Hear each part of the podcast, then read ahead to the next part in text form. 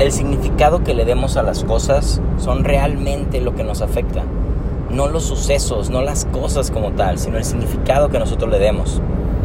Quiero utilizar un ejemplo muy intenso, eh, pero imaginemos, tú tienes dos hijos, ¿no? Un niño, una niña.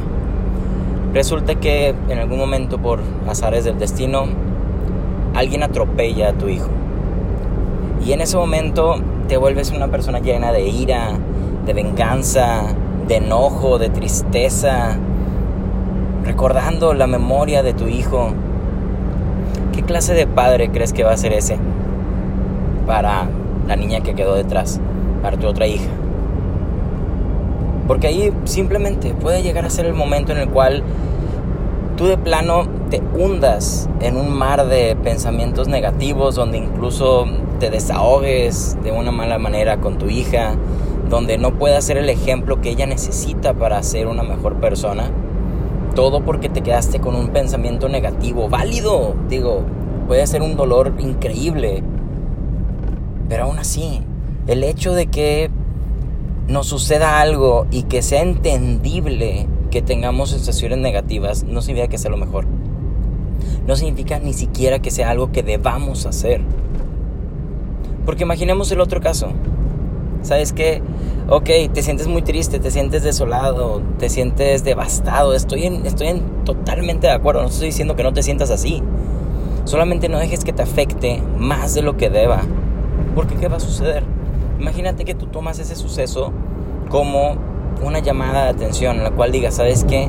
Voy a valorar cada segundo, cada minuto que estoy con mi hija, porque sé lo que se siente el ya no estar con una persona así, una persona que era mi familia, que yo creé, que era mi niño.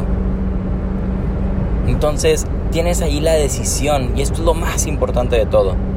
Tú tienes realmente la decisión de decidir qué hacer ante los sucesos de la vida, incluso cuando sean externos incluso ante algo tan inevitable y algo tan desastroso como la muerte.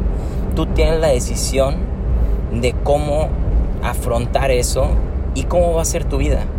Porque te aseguro que va a ser una vida muy diferente, una llena de pensamientos negativos y de venganza, a una donde agradezcas lo que tienes en este momento.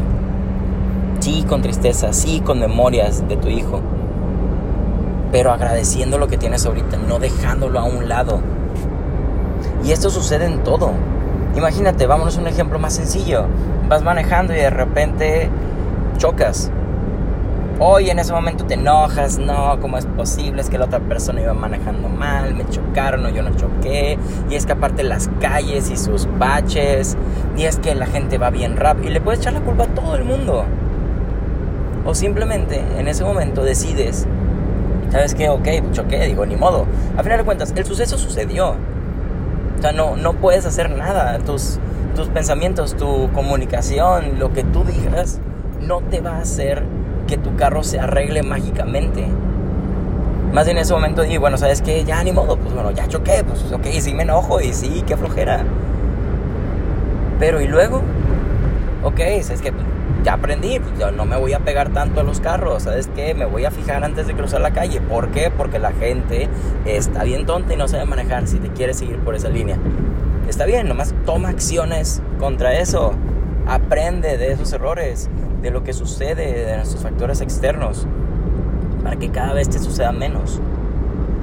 Entonces recuerda, no son los sucesos. Los sucesos van a seguir pasando. A veces van a ser tu culpa, a veces no pero es el significado que le demos y el cómo trabajemos después de que nos sucedieron lo que va a definir nuestra vida, lo que va a definir nuestro destino.